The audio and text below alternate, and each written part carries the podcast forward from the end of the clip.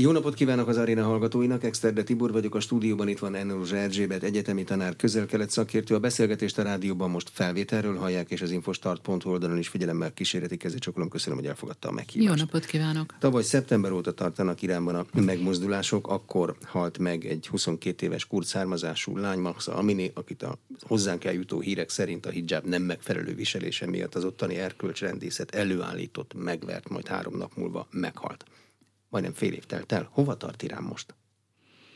Hát ez egy nagyon nagy kérdés. Az látszik, úgy tűnik, hogy a tüntetések alább sőt gyakorlatilag leálltak. Nyilván lehetnek az országnak olyan részei, itt elsősorban az ország délkeleti részére, Szisztán, Belugisztára gondolok, ahonnan mindig viszonylag korlátozott mértékben jöttek évek óta, évtizedek óta a hírek ahol esetleg még sor kerülhet, ahol sor kerülhet, és talán sor is kerül ilyen tüntetésekre, de úgy tűnik, mintha a tüntetések nagy hullámai azok lecsengtek volna. Ami nem jelenti azt, hogy a társadalmi feszültségek, a rengeteg vitatott kérdés és probléma, amivel az iráni társadalom akár egészében, akár lokálisan, akár társadalmi réteg szerint szembenéz, hogy ezek megoldottak volna. De hogy oszlik meg Irán, Teherán, meg a vidék, nagyvárosok, vidéki települések? Ö, ez egy érdekes kérdés, ezzel még sose gondolkodtam.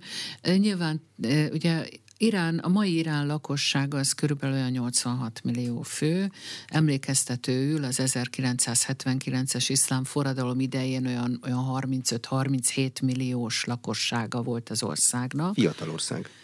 Viszonylag fiatal ország, de talán egy picit kevésbé, mint a közel-kelet más országai, mondjuk az arab országok.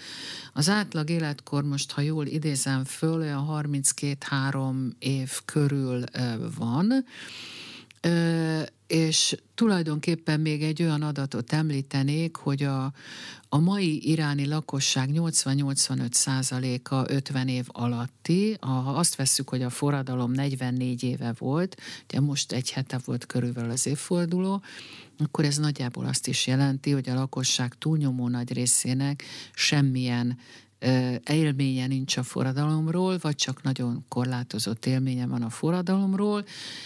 Ennél egy jelentősen több élmény, több, nagyobb rétegnek lehet élménye az iraki-iráni háborúról, ugye, ami egy évvel a forradalom után indult 1980-ban, és 88-ig tartott egy meglehetősen véres háború, óriási halálos áldozatokkal járó háború, ami nagyon mély, pszichésen nagyon mély nyomot hagyott az iráni társadalomban. De a forradalom előtti időkről sem lehetnek emlékek? Hát a családi fényképek ott vannak, abban más ruhába öltözött emberek látszanak. Apa, anya. Hát Nem úgy más, néz ki, más, mint ahogy ma. Ö, hát és hogyha hazamegy, és a saját családi albumát kinyitja. Máshogy öltöztek a nők például, máshogy öltöztek a férfiak. Nem, igen, ők nem annyira. Igen, de nem, nem feltétlenül. Most azért ne gondoljuk azt, hogy a forradalom előtt minden nő eldobta a, a fejkendőt, vagy akár a, a csadort. Hát ez nyilván egy hagyományosabb ruházat.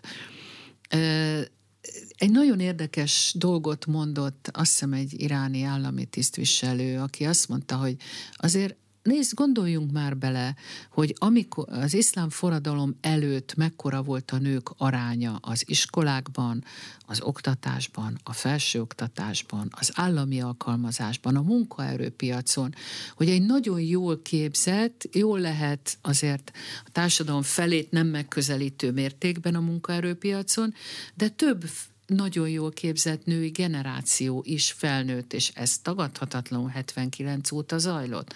Most, hogy ennek mennyi a köze a forradalomhoz magához, vagy egyfajta modernizációs folyamathoz, e, erről nyilván lehetne vitatkozni, de szerintem ez szociológusok kellenének, de tény való, hogy a nőket az iráni társadalom minden rétegében és minden pozíciójában megtaláljuk, az egyetlen kivétel azok a hivatalok, amelyek kifejezetten valláshoz vannak kötve. Tehát ugye római pápa sem szokott nő lenni. De a nők helyzete erről szól most a szeptember óta tartó és most lecsengő tüntetés sorozat? Mert politikai követelések azok ugyan elvétve tűnnek, akkor is inkább csak durva szavak. De nincs például párt, amelyik oda szervezni mögé az Hát embereket. pártok egyáltalán, ugye pártok be vannak tiltva Iránba, ettől persze vannak különböző politikai csoportosulások. Öm, ez azért egy nagyon érdekes kérdés, mert pont azért, mert hogy a társadalomnak olyan generációi nőttek föl, akik nem kötődnek közvetlenül felnőtt fejjel a forradalomhoz. Ezt, a, ezt maga a vezetés is észlelte és érzékelte, és 2019-ben a 40. évfordulón Ali Hamenei legfőbb vezető meghirdette a forradalom második szakaszát. Na most ugye a, a permanens forradalomról, meg forradalom újabb szakaszáról, hát azt hiszem itt Közép-Európában azért nekünk lehet véleményünk, még ha az nem is az iszlám forradalom lett volna. Tehát maga a vezetés is felfogta, hogy itt generációk nőttek úgy föl, hogy egyre kevésbé kötődnek. Ott is van internet, ott is járnak a fiatalok külföldre tanulni, ott is a fiatalok szórakozni akarnak, nagyon sok minden van, ami nyilvánvalóan szükségessé tette, megjelent a vezetés hogy újra vonzanunk kellene a fiatalokat. Megjelent egy ilyen program.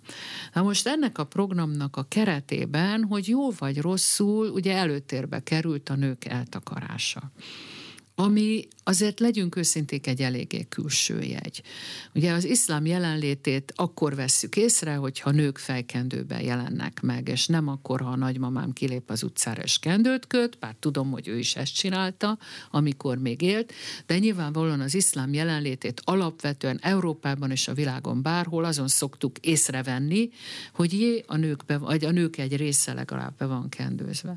Na most itt Iránban elvileg kötelező, a forradalom után rögtön nem volt törvényileg kimondva a kötelező eltakarás, de 1983-ban hoztak egy ilyen törvényt. Na most ez egy elég furcsa helyzet, mert tudomásom szerint, és lehet, hogy tévedek, Irán az egyetlen ország, ahol száz éven belül, sőt inkább azt mondanám 50 éven belül először kötelezően leparancsolták a nőkről a fejkendőt, vagy az eltakarást. Ez ugye, még a sak idején. Még, még az öreg sak, tehát a, általunk asakként emlegetett Mohamed Reza Pahlavinak az apja, Reza Shah rendelte el, és például Mohamed Reza Pahlavinak volt egy lány ikertestvére, és az ő emlékirataiban lehet elolvasni, hogy ő visszaemlékszik gyerekkorában egy beszélgetésre a szülei között, amikor az, apa, az öreg sa mondja a feleségének, hogy de amikor nyilvános szereplés van, le kell, hogy vedd a kendőt,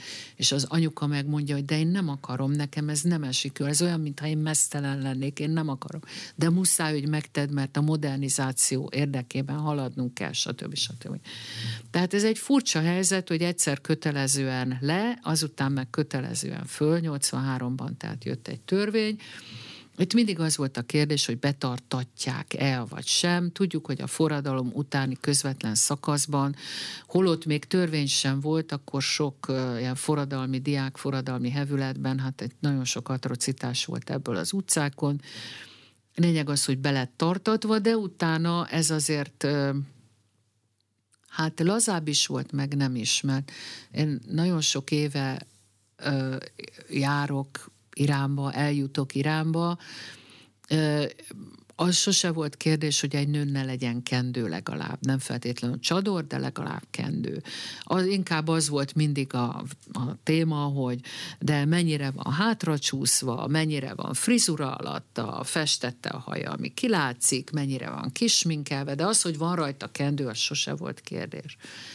Na most novemberben voltunk Iránban, és ott azt láttuk, hogy Teheránban például a nők 30%-a nem hord kendőt. Egyáltalán nincs a fején kendő, sokaknak azért a nyakába ott van, de nem hord. Metrón, középületekben, déli város részben, ahol ugye azért az Észak-Teherán az egy kicsit kiemeltebb rész mindig, és a férfiak ebben partnerek. Engem ez ütő, pontosabban engem az lepett meg, hogy ez mennyire természetes, hogy van nő, akin van, van nő, akin nincs. De szóval... országosan természetes, vagy Teherán most, bizonyos területein természetes? Teherán, Teheránra mindenképpen, Teheránban nyilvánvalóan a legnagyobb százalékban, és ugye kérdezte, hogy vidék, város, Teherán, nem, néhány kisebb városban is megfordultunk, és volt olyan kisebb város, ahol viszont egy vagy két nőt láttunk fedetlenül.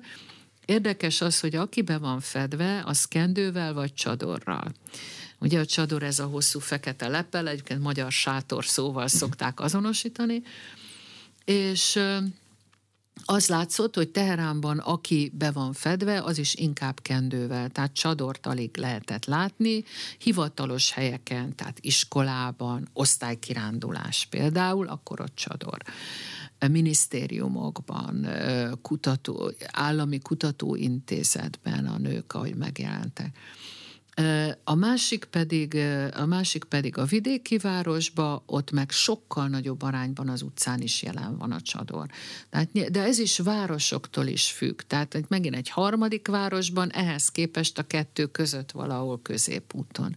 Úgyhogy ez egy, ez egy nagyon-nagyon érdekes dolog, nyilván függ a, a, a térségtől, a tartománytól, a várostól, a családtól, a szűkebb környezettől, és és én az, és akkor még azt kell hozzátenni, ugye arról beszéltem, hogy a fiatalokat megpróbálták bevonzani, és született tavaly nyáron egy új hijab törvény ami, ami hijab törvényben megvannak, hogy milyen büntetéseket lehet kiszabni. Tehát az a, ugye a magyar média erkölcsrendészetnek nevezi ezt a szervezetet, ez a Gástersad, amelynek joga van bevinni a hölgyeket az utcáról. Na most ez is hát évekig fel volt függesztve, hogy joguk van-e bevinni, hogy ők a rendőrséghez tartoznak el, vagy sem. Most ezt a jogot valahogy visszakapták, de hogyha az ember megnézi a törvényt, hogy milyen típusú büntetéseket írnak elő, hát abban a verés nincs benne legyünk őszinték. Akkor ez túlkapás? Vagy nem tudjuk, én, hogy mi történt? Én, hát egyrészt honnan tudjuk, nem tudjuk. Szerintem azokon kívül, akik effektíve jelen voltak, ők se tudják. Vagy azok az orvosok, akik utána megvizsgálták, hát ők nyilván látják, hogy mi történt nem tudjuk, de szerintem ebben a pillanatban azon túl, hogy nyilván minden haláleset, és ami így történik, az még inkább, még inkább az ember megviseli, a belegondol, azért ne tekintsük általánosnak. Hiszen mikor hallottunk ilyet? Soha. Igaz? Tehát ez nem, ha, ha, ez, ha ez rendszer szerint történne, akkor azért sokkal több esetről hallottunk volna. Most is összeszedtek, tehát láttam olyan újságírók által összeállított kis filmet, ami több halálos áldozatot, akiket akár a tüntetés során, akár lelőttek. És tudjuk azt is, hogy 2019-ben is hatalmas tüntetések voltak, ott is egy tüntetés során lelőtt fiatal hölgy,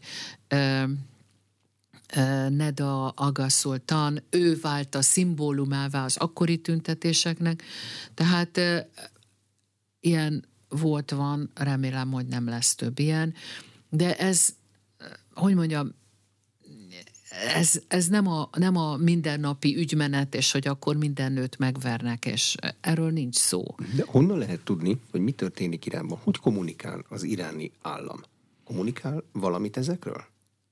Hát elmagyarázza, hogy mi történt? Hát mindenki, mindenki tudja, hogy mi történt. Hát Iránban akkora a social media van, és akkora felhasználás van, mint annak a rendje. Vannak kikerülő szerverek vannak, 65 százalékos mindenkinek van internet hozzáférése. Mindenkinek, mindenkinek van internet hozzáférése, és meg kell, hogy mondjam, hogy a mi ö, mobiltelefonjaink is működtek. A hírszolgáltatás volt az, tehát híreket keveset, az, az nem nagyon ment át, de a Gmail végig működött folyamatosan. A Messenger, a Facebookon a Messenger hol működött, hol nem működött. Hát Irán nincs elvágva, az iráni lakosság nincs elvágva egyáltalán a külvilágtól, ráadásul az irániak már évek óta elkerülő szervereket is használnak, tehát amikor ők kommunikálnak. De most az, hogy mi van, vagy mi nincs Iránban, számomra az egyik legdöbbenetesebb. Egyrészt ez volt. Tehát, hogy én simán tudtam bármikor az itthoniakkal kommunikálni, vagy akár külföldi kollégáimmal, semmi probléma. Iráni kollégáimmal ezen kommunikáltam, és működött minden, semmi probléma. A másik ugye, amit mondanak, hogy pénzügyi szankciók és bankszankciók, és nem működnek a bankkártyák, egész Irán átállt az iráni bankkártyákra. Múzeumban nem tudtunk belépőt venni a Nemzeti Múzeumban, mert csak kártyával lehetett fizetni.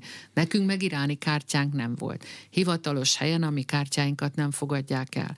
De ha a Kiskunfél egyházi bazárba bemegy az ember, tehát nem a teheráni nagy bazár, és nem Iszfahán, ami turizmusra van berendezve.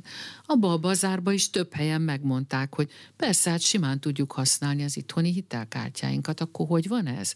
Szóval nagyon, nagyon sokféle, nagyon sokféle az ország működik, az összes probléma ellenére, és borzasztóan komoly problémák vannak. Tehát ezt, ezt nem is szabad elhallgatni.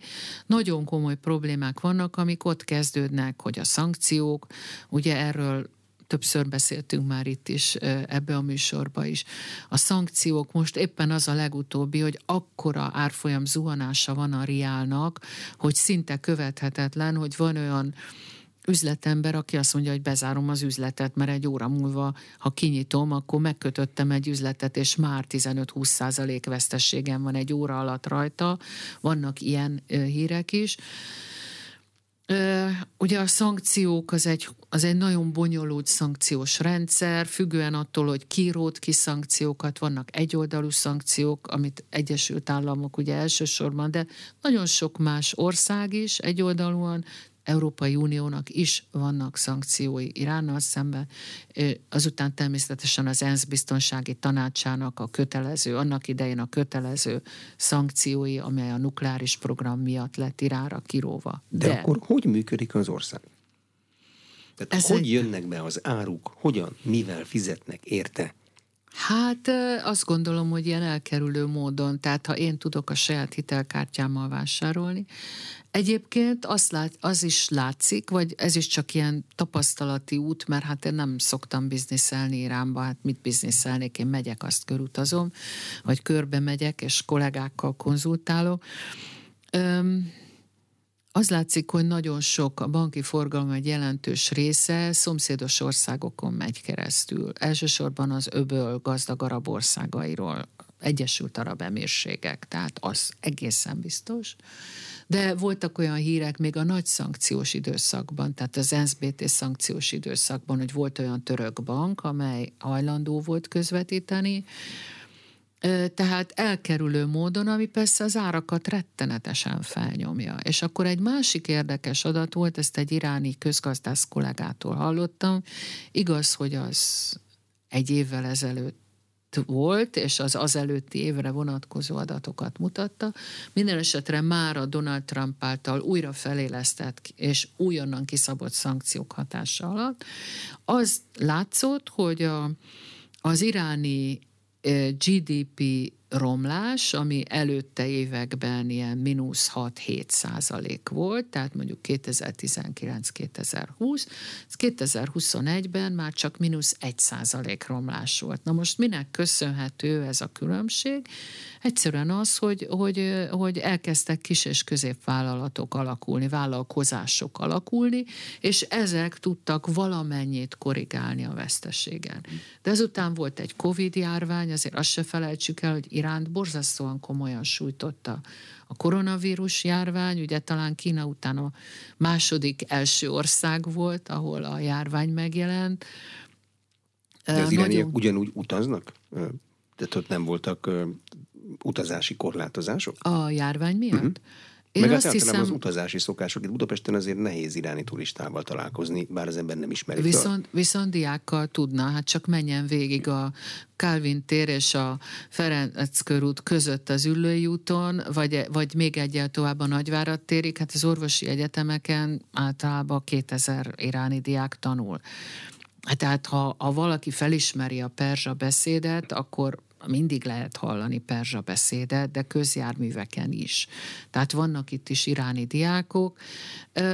Én, én most nem tudom, hogy, hogy az ország leállította-e akkor egyáltalán, valószínűleg volt ki- és beutazási leállítás, de ezen túlmenően nem nagyon, nincs bezárva az ország. Tehát igazából én úgy gondolom, hogy pénzkérdés az, hogy el tud-e menni.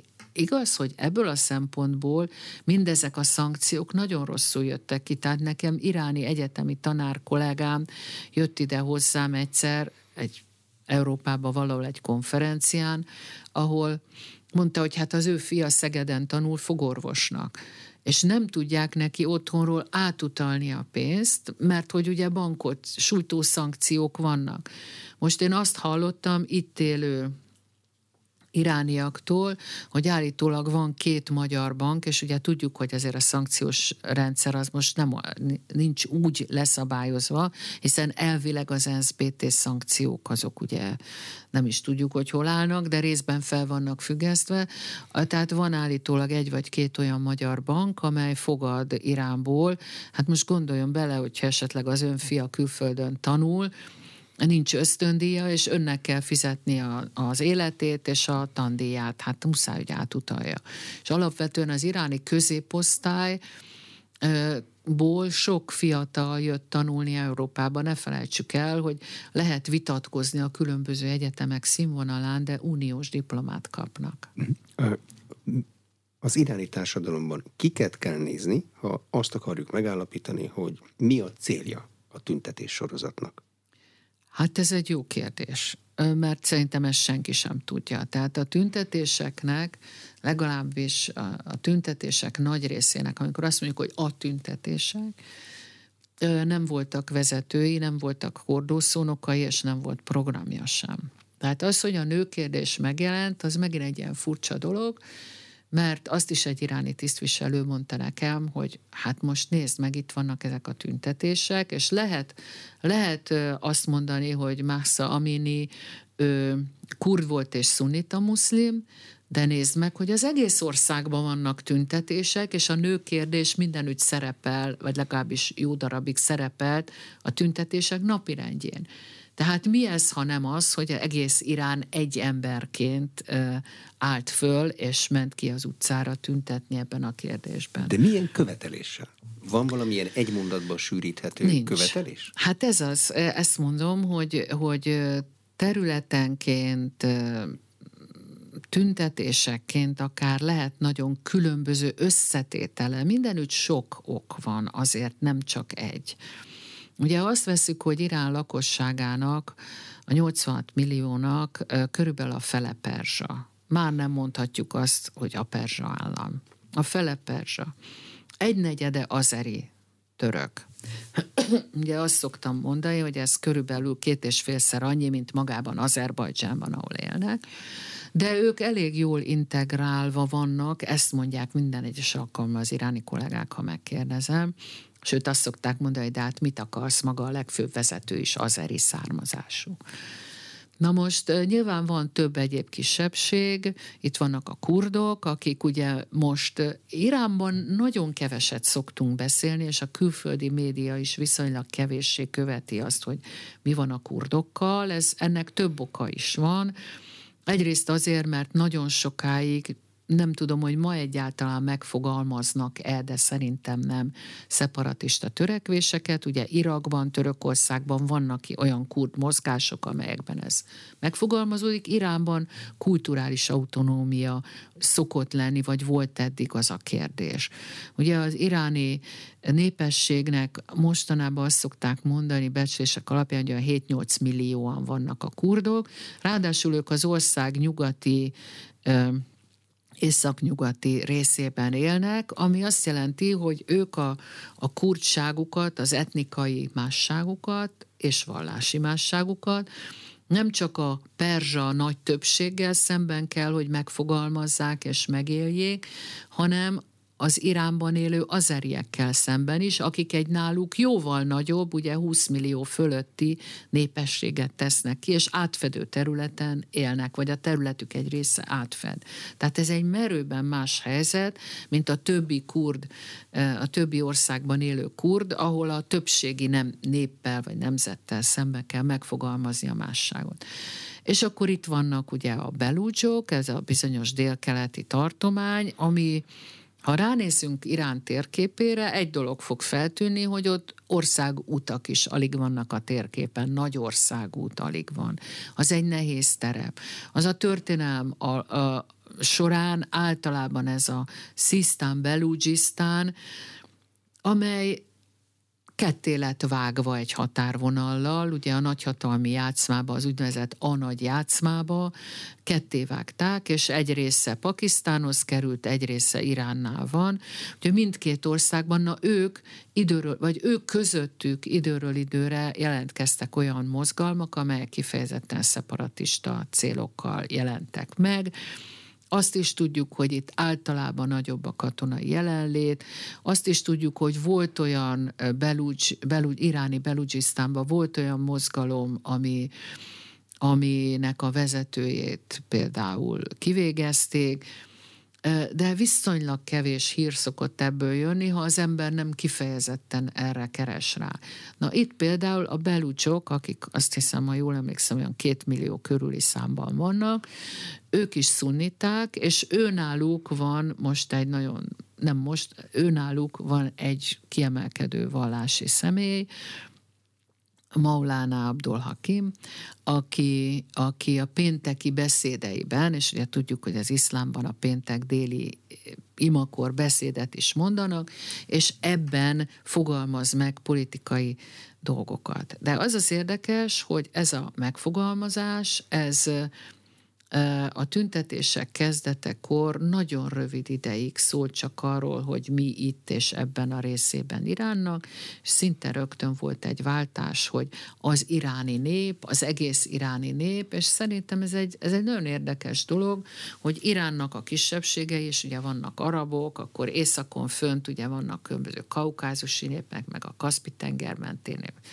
többféle jóval kisebb csoport is van, de hogy ők mind először az iráni nép, és utána jönnek esetleg ezek az etnikai más felfogások, ami bevallom őszintén engem mindig meglep egy kicsit. Sem, senki nem akarja szét kergetni az országot, nem akar hát senki mondom, elszakadni. részéről voltak olyan csoportok, akik megfogalmaztak szeparatista törekvéseket, de, de nem az összes belügy, és nem mind, a két millió, és, és most inkább mondom a, a vallás, az itteni szunita vallási legtiszteltebb személyiség az inkább az, hogy mi iráni és te legfőbb vezető arra figyelj, hogy a népeddel, az egész népeddel hogy bánsz. Mhm. Úgyhogy...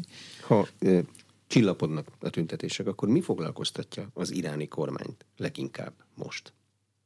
Hát az, hogy hogyan, hogyan szilárdítsák meg a helyzetet, gondolom, hogyan álljon helyre. Még talán annyit tennék hozzá, hogy itt vannak egyéb kihívások is.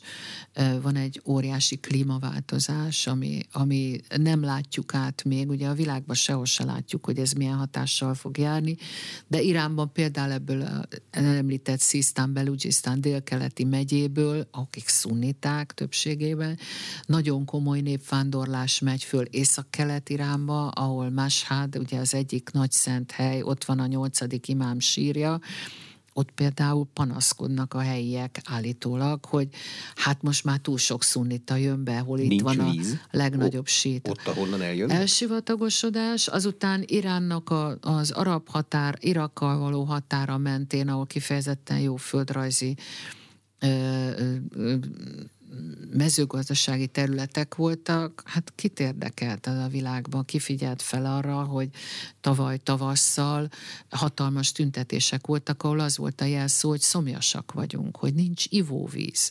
Vagy pont az említett Iszfahánban, ugye, ahova turistáskodni járnak az irániak is.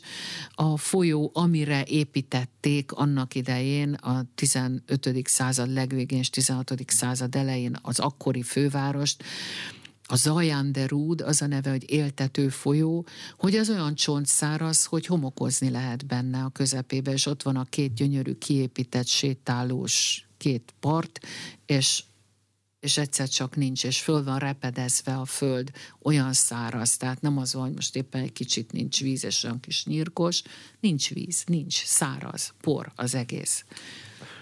Az állam vezetője évek óta betegeskedik, a vallási vezető. Legutóbb is beszélgettünk róla.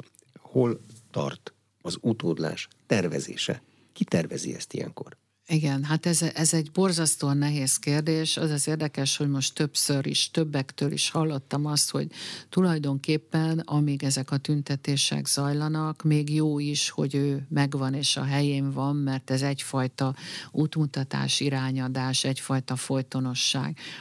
Az idén 84 éves lesz Ali Khamenei, aki az iszlám forradalom legfőbb vezetője.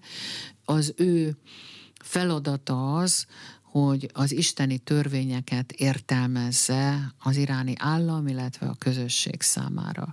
Tehát ugye az iráni alkotmány azt mondja ki, hogy az, is, az iszlám köztársaságban a legfőbb döntéshozó Isten, már pedig ugye Ali Hamenei értelmezi Isten törvényeit, Isten szavát arra nézve, hogy külpolitika, biztonságpolitika, gazdaságpolitika, bármi.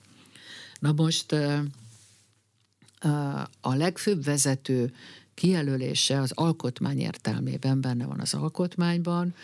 Egy mára 88 tagúvá nőtt tanács az úgynevezett szakértők gyűlésének a feladata. Ez a szakértők gyűlése történetileg az iszlám forradalom után jött létre, akkor az volt a feladat, hogy az új alkotmányt kidolgozza. Azután ez eltűnt, feloszlatták, és majd utána, amikor Homeini ajatollah már nagyon beteg volt, akkor hívták össze újra, és onnantól kezdve folyamatosan létezik, és az ő feladatuk volt az, hogy kijelöljék, hogy ki legyen a új legfőbb vezető, aki tehát az iszlám forradalom legfőbb vezetője, aki egyébként egy vallásban nagyon komolyan jártas, elismerten jártas, csalhatatlan és tévedhetetlen valaki, hát hiszen az isteni törvényeket neki kell értelmeznie. Na most ez a, ez a gyűlés, tehát ha Hameneivel történik valami, akkor ennek a gyűlésnek a feladata, a kijelölés, az, az új, az iszlám forradalom új vezetőjének a kijelölése. Ez ugye most elég sokat írnak erről, mert ez, hát a közbeszédnek körülbelül 15-20 éve a tárgya, hogy ki lesz az utód. Üm, valójában az utóbbi években erősödött föl ennek ez a találgatás és ez a gondolkodás, és igazából azt mondják, hogy több, több formális követelmény is van. Az egyik nagy kérdés az lesz, hogy Hamenei neveze meg utódot egyáltalán. Ha Ugye, megnevez, akkor a szava törvény? Azt mondják, hogy akkor valószínűleg a gyűlés meg fogja ezt szavazni mert nem tehet mást, hiszen Hamenei értelmezi az isteni törvényt, ha ő azt mondja, akkor nyilván. Különben az egész modell kérdőjeleződik meg. Na most a másik, ha nem nevez meg utódot, ugye nem nagyon van precedensünk. Egyetlen egy ilyen utódlás volt eddig, 89-ben, amikor Khomeini ajatollah halt meg, és akkor lett Ali Khamenei a, legfőbb, a forradalom legfőbb vezetője, tehát nincs rá precedensünk. Nem az van, hogy már ötször láttunk ilyet, és megvan aki.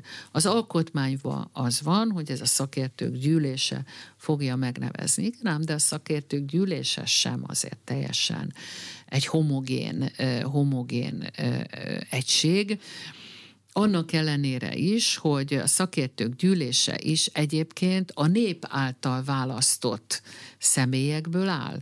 Ugye még a legfőbb törvényhozó Isten, a nép akarata közvetlen választások útján érvényesül. Választják az elnököt, ugye egyfajta ilyen elnöki rendszer van, az elnök a végrehajtásért felelős, de ő nem tud más csinálni, mint amire Hamenei megmond, ahogy értelmezte az isteni törvényt. Tehát választják a leg, az elnököt, választják a parlament tagjait, és választják ezt a bizonyos szakértői gyűlését. Na most a szakértők gyűlése az az, ahol csak vallási személyek lehetnek, megfelelő vallási képzettséggel rendelkező vallási személyek, de mivel mindenki, akit választanak, aki jelölt egy választásba, tehát ebbe a három funkcióba, elnök, parlament, szakértőgyűlése, az a bizonyos őrök tanácsa meg szűri, megvizsgálja, ő jelölteti magát, az őrök tanácsa megvizsgálja, ez egy picit az alkotmánybírósághoz hasonlító testület, nyilván nem teljesen, ez egy 12 tagú testület, ők általában az egyik legkonzervatívabb eleme a rendszernek, de ez nem jelenti azt, hogy korábban nem voltak ugye kifejezetten Ugye szoktuk mondani, hogy reformer, meg mérsékelt, meg nem tudom micsoda. Mihez képest? Hát mi, nem csak az, hogy mihez képest, hanem, hanem hát nem egyértelmű, onnantól kezdve, hogy nincsenek pártok, nem egyértelmű, az egyik kérdésben lehet valaki nagyon konzervatív, a másik kérdésben lehet valaki szerintünk nagyon liberális, és így tovább, tehát ebben most talán nem menjünk bele. De minden esetre a szakértők gyűlésének a jelentkező tagjait is megszűrik, és hát remekül lehet itt élni azzal, hogy esetleg, ha valakit nem szeretnénk, akkor őt diszkvalifikáljuk. De mit kell ilyenkor figyelni, mint a kremlinológiában, hogy ki milyen területen milyen szent hely környékén mit mond a szakértők, Ö, meg Nagyon jó a felvetése, Tehát... hogy a szent hely környéke, ugye nagy vallási alapítványok vannak, általában a magasrangú vallási személyek lehet, hogy egyáltalán nem vesznek részt a politikában, lehet, hogy visszahúzódva élnek meshedben vagy komban, és abból áll a tevékenységük, hogy tanítanak, ők is elmélkednek, ők is adnak ki értelmezéseket. Ugye ne felejtsük el, hogy mindig több ajatolla van, ők adhatnak ki értelmezéseket, a legfőbb vezető az az államra nézve adja az értelmezést. Egyszer volt egy ilyen, szerintem itt is egyszer elmeséltem már, hogy valaki tanácsot kért, hogy kinek az értelmezését, isteni törvény értelmezését kell nekem elfogadni, mint síta hívőnek. És erre az volt a válasz, hogy ha politikai kérdésben, akkor Hamenei a legfőbb vezető. Ha vallási kérdés, akkor választ ki, hogy melyik ajatolla értelmezése áll legközelebb ahhoz, amit te gondolsz. No, tehát én azt gondolom, hogy nyilván az elnök a legláthatóbb így politikailag, azért Hamenei nem áll ki minden nap beszédet mondani, bár ő is eléggé részt vesz a, a politikában, Nyilván az elnök, mivel csak, az, csak azon a vonal mentén tud haladni, ami neki ki lett jelölve, vagy amit az Isten értelmezés alapján kijelöltek, ezért nyilván az is ad egyfajta indikációt, de én azt gondolom, hogy leginkább mindig a legfőbb vezetőt kell figyelni. Hat vagy nyolc vagy tíz nyelven működő remek honlapja van, hírekkel, beszédekkel, mindenfélével, tehát igazából nem okoz nehézséget, hogy ha éppen valami adott nemzet nemzetközi helyzet van, akkor biztos, hogy ott találunk beszédeket, amik erről szólnak. De olyan részletességű, hogy mondjuk mi történt az iráni e, urándúsító létesítményben, a mostani legfrissebb hír szerint ott már fegyverhez közeli dúsítottságú iránt találtak, Ez, amire az irániak igen. uránt találtak, amire az irániak azt mondják, hogy hát ezzel van ennek a centrifugának egy szórása, nem akarunk atomfegyvert. Uh, igen, uh, ezt nem tudom, most nem néztem meg, hogy erről beszélte, de például a tüntetések kapcsán éppen egy ilyen beszédben hangzott el, amikor még eléggé magas hőfokon zajlottak a tüntetések, éppen ebben egy ilyen beszédben hangzott el, hogy Kamenei ajatollak azt mondta, hogy még csak azt a kifejezést se használjuk, hogy bad hijab, hogy rossz hijab, hanem használjuk azt, hogy elégtelen hijab, elégtelen elkendőzés vagy felkendőzés, és hogy ne vessük meg azokat a nőket, akik esetleg nem, nem megfelelő módon hordják a kendőjüket. Tehát, hogy a napi kérdésekre is megjön a válasz előbb-utóbb. Most ezt a 84%-os urán dúsítottságú anyagra válaszolta, azt nem tudom, de arra nagyon jól emlékszünk, hogy amikor, amikor a világ nem akar tudomást venni arról, hogy, hogy hogy hát hiszen Irán hozná vissza, vagy próbálná visszahívni a nemzetközi közösséget a tárgyalásokhoz, és ugye lépegetett el, erről is beszéltünk már itt, az atomalkuban foglaltakhoz, akkor a legutolsó, és akkor azt gondoltuk, hogy hát ez tényleg már a legutolsó lépés, Hamenei jelentette be, hogy 60%-ra fogunk dúsítani uránt. Ugye, hát amennyire én tudom, de nem, nem vagyok atomfizikus, a 60%-ra dúsításnak különösebben technikai felhasználási módja talán nincsen, 20%-ról tudunk, ugye az orvosi izotópgyártásban játszik szerepet. Na most ez a 84 százalék, hogy erről Hamenei mondott-e már valamit, vagy nem, vagy fog-e mondani, ezt én most nem tudom. De de valóban zajlik a vita, de hát valóban föl kéne hívni az atomfizikus kollégákat, és megkérdezni, hogy, hogy ők mit szólnak ehhez. De Mert... hogy kezeli Irán azt, hogy folyamatosan kölcsönös fenyegetésben állnak Izraellel? És Izrael a, nem ismeri el, mert sosem szokta, de minden mértékadó nyugati hírforrás szerint hajt végre célzott atomlétesítmény elleni akciókat Irán területén. Több-kevesebb eredménnyel. Van, amikor nagyon nagy eredménnyel, van, amikor kevesebb. Én azt gondolom, hogy egészen a közelmúltig az iráni értékelésben Iránnak a, az ellenfele, akivel szemben meg kellett, hogy fogalmazza a véde, védekezését valamilyen módon, az az Egyesült Államok volt, és nem Izrael. Tehát Izrael az Egyesült Államokkal karöltve nyilván megjelent, de azt kell, hogy mondjuk, hogy egészen a közelmúltig igazából az Egyesült Államokat tekintették ők az elsődleges fenyegetésnek. És most egy néhány hete hallottam azt, hogy először jön, nem Izrael, mert azért az megjelent a térképen nyilvánvalóan, különösen Mahmoud Ahmadinejadnak a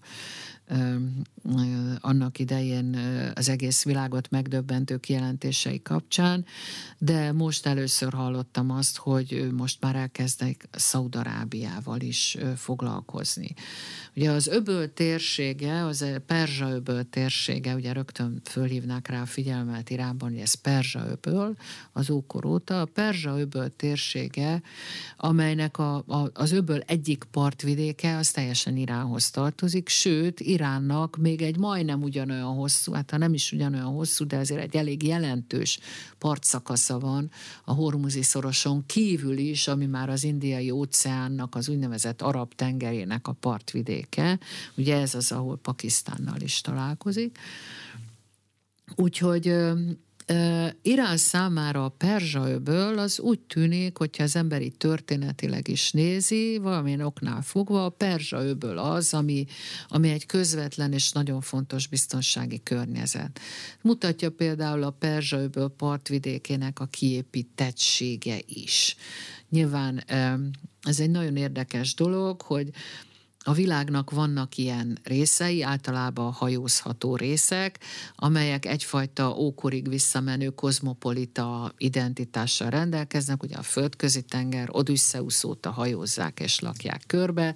Na, egy picit ilyen érdekes módon a Perzsa-öböl térsége is, ami a Hormuzi szoroson keresztül India fele is mindig nyitva állt, tehát onnan is a jövésmenés, illetve a Perzsa-öbölön belül is, és mivel ugye az arab oldalon nagyon sokáig még nem nagyon voltak komolyabb települések, az egy modern fejlődésnek a következménye. Nyilván összefüggésben van azzal, hogy a britek ment, féltették India fele az átjárást, ennek kapcsán megtalálták az olajat, azt ki akarták vinni, és így tovább, és így tovább. Tehát ott azok a korábban kisebb, nagyobb kereskedő központok, halászfalvak, azok hirtelen mondjuk az elmúlt 200 évben egyre nagyobb városokká, központokká fejlődtek.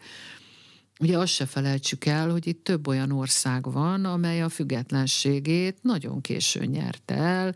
Konkrétan, ha jól emlékszem, Kuwait, Bahrein, az Egyesült Arab Emírségek, Kuwait talán korábban, de Bahrein és az Egyesült Arab Emírségek az 1971-ben vagy 72-ben, tehát meglepően későn. Úgyhogy Valahogy, ha itt vizsgáljuk, akkor a Perzsa-öböl térsége valahogy, amikor tengerészetről van szó, vagy tengeri mozgásról van szó, nekem úgy tűnik, hogy a Perzsa-öböl térsége volt az elsődleges, és erre mondjuk egyfajta bizonyítékként azt látjuk, hogy a Hormuzi szoroson kívüli partszakasz, az gyakorlatilag, hát nagyobb település nem találunk rajta. És ahogy épül ki az iráni haditengerészet is, jól lehet tudjuk, hogy már az ókorban voltak olyan tervek, hogy a Perzsa öbölből kihajózva valahogy nem történt meg. Mindig nyugat fele, Perzsa öböl, meg nyugat fele menés, földközi tenger fele, vagy Közép-Ázsia fele, vagy India fele, de valahogy ott nagyon az a partszakasz, az olyan nagyon a hormuzi szoros és a pakisztáni határ között, ugye nem véletlen, hogy akkora figyelmet kap, most már jó pár éve, ez a bizonyos Csalbahar nevű kikötőnek az építése, fejlesztése, egy kis kikötő és kis halászfalu volt, egyébként az iráni-pakisztáni határnak a túloldalán, szintén néhány tíz kilométerre, vagy száz kilométerre van egy nagy kikötő, Gwadar, Gwadar amit a pakisztáni oldalon építenek, ez a Csabahar, ez pedig az iráni oldalon, hát nagy téma, meg hogy hogy áll a fejlesztése, ez is egy nagy kérdés. Először az indiaiakkal fejlesztették az irániak. India számára az, hogy elérje Afganisztánt, illetve Közép-Ázsiát, és ne Pakisztánon át kelljen menni, hát ez ugye egy nagy dolog, és tulajdonképpen azt látjuk, nagyon érdekes, ha az ember megnézi szárazföldön, hogy tulajdonképpen a szárazföldi útszakasz India számára, ugye India simán elhajózik eddig a kikötőig, nyílt tengeren, szárazföldi útszakasz rövidebb, mint ha Pakisztánon keresztül építené meg, ha egyáltalán éppen olyanok a kapcsolatok. Úgyhogy és a másik, hogy India viszont ugye a szankciós időszakban az Egyesült Államokkal egyre szorosabb kapcsolatba került, úgyhogy India is kicsit visszább húzódott, kicsit visszább lépett, Például az a terv, hogy, hogy a Perzsa öbölben levő egyik iráni tenger alatti olaj, bocsánat, gázmezőt ők termelnék ki és fejlesztenék, ebből az indusok visszább húzódtak, mert hogy ugye szankciók vannak, és rögtön megjelent. Kicsoda? Kína. Hát Kína megjelent. Ugye Irán stratégiai helyzetben van, mert akár a kínai Kínából Európa fele menő szárazföldi utat vagy tengeri utat nézzük, Irán ott van az útvonalon, akár az erre tulajdonképpen majdnem, hogy válaszul, de igazából kicsit párhuzamos tervek, India, Irán, Oroszország, az észak-déli tranzit koridor, tranzit folyosó, az is itt megy keresztül. Ezért van bent Irán Ukrajnában a fegyvereivel? Hogy az oroszokkal meg legyen a nexus? Vagy üzlet, sima üzlet? Ez egy jó kérdés. Mit ért azon, hogy ben van Ukrajnában? Hát Azt, hogy iráni oroszok... drónok dolgoznak, vagy nem dolgoznak az ukrán háborúban. Igen, nem tudjuk egészen ukrán pontosan. oldalról is vannak ha, iráni drónok használatban. Akkor csak üzlet? Ö, nem, nem csak, de nyilván az is. Ugye Irán a most sok évtizedet tartó szankciók után, ugye az iráni forradalom után az volt Khomeini ajatollahnak a, a külpolitikai jelszava, hogy se nem kelet, se nem nyugat. Tehát, hogy mi függetlenek vagyunk, mi nem tartozunk sem az imperialistákhoz, sem a, sem a kommunistákhoz, nagyon lerövidítve és leegyszerűsítve. Se nem kelet, se nem nyugat. És azután ez e, valamikor a 90-es évekre nyilvánvaló vált, ez is mindig hullámzik attól függően, hogy a nemzetközi közösség éppen hogy áll Iránhoz hozzá. E, megjelenik a 90-es években a keleti nyitás, nem tudom másként nevezni, keleti nyitás, amikor is azt mondják, hogy hát ha nyugat ennyire kizár minket, meg ennyire nem foglalkozik velünk, akkor nézzünk keletre, hát keletre Kína, India, Oroszország, és bárki, aki keletre van, és szóba áll velünk. Ugye, és kik azok, akik nem fognak kínos kérdéseket föltenni a politikai rendszerről, kik azok, akik nem fog, akik, akik annak ellenére szóba állnak velünk, mert ő nekik is gazdasági érdekük, hogy Azután ez úgy lejjebb ment, és, és a figyelem is csökkent. Az irániak ráadásul megtanulták a leckét, hogy ugye amikor az Egyesült Államok és Oroszország, ugye volt ez a Hillary Clinton reset the button, ugye látványosan is megnyomtak egy gombot, hogy újra kezdjük a kapcsolatokat, akkor az irániak rögtön észrevették, hogy ők nem lettek már annyira fontosak az oroszok számára. Vagy amikor Kína és az Egyesült Államok között is hát inkább egy ilyen szótértő szakasz jön, akkor a kínaiak is kicsit visszavonulnak. Az irániak ezzel nagyon tisztában vannak. És még egy dologgal vannak tisztában, amit lehet, hogy mi nem figyelünk eléggé, ez pedig az, hogy pont ez a két ország, Oroszország és Kína az, amely az egész közel-keleti térségben mindennel és mindenkivel szóba áll és szót ért. Méghozzá, ha valami hatalmas konfliktus van, akkor is mind a két féllel szót tud érteni. Amikor itt volt, hogy szaudi-iráni, bonyolultabb kapcsolatok, kielezettebb kapcsolatok, az oroszok mindenkivel szóba álltak. Vagy itt volt most ugye egy néhány hete volt, hogy Xi Jinping Riádba látogatott, magyar média is hozta, és ott ilyen meg olyan iránt elítélő kijelentéseket tett. Az irániaknak ez nyilván nagyon rosszul esett, reklamáltak is miatta. Aztán az ember megnézte, hogy mi jelent meg angolul, meg megnézte mondjuk, hogy a kínai szövegnek a fordítása mi is lenne, akkor azért az kettővel kevésbé volt éles. Ott volt persze persze, de kevésbé volt éles. A kínaiak nem akarnak állást foglalni a térség konfliktusaiba, de mindenkivel szóba állnak. És Oroszország szempontjából is van egy ilyen, hogy hát Vladimir Putyinnal mindenki szóba áll, és mindenki fogadja őt. Itt egy olyan, tört, olyan dolog látszott az elmúlt években, elsősorban a Krím elfoglalása óta, hogy hogy Putyinnak a belső támogatottságában a közel-kelet nem játszik szerepet. Tehát az orosz, voltak ilyen felmérések, hogy az orosz közvélemény számára nem érdekli őket, hogy Oroszország vállal-e szerepet a közel-keleten, vagy nem. Őket az érdekli, hogy a közvetlen szomszédságban, és azután kitört az ukrán háború, vagy az Ukrajnában zajló, zajló háború.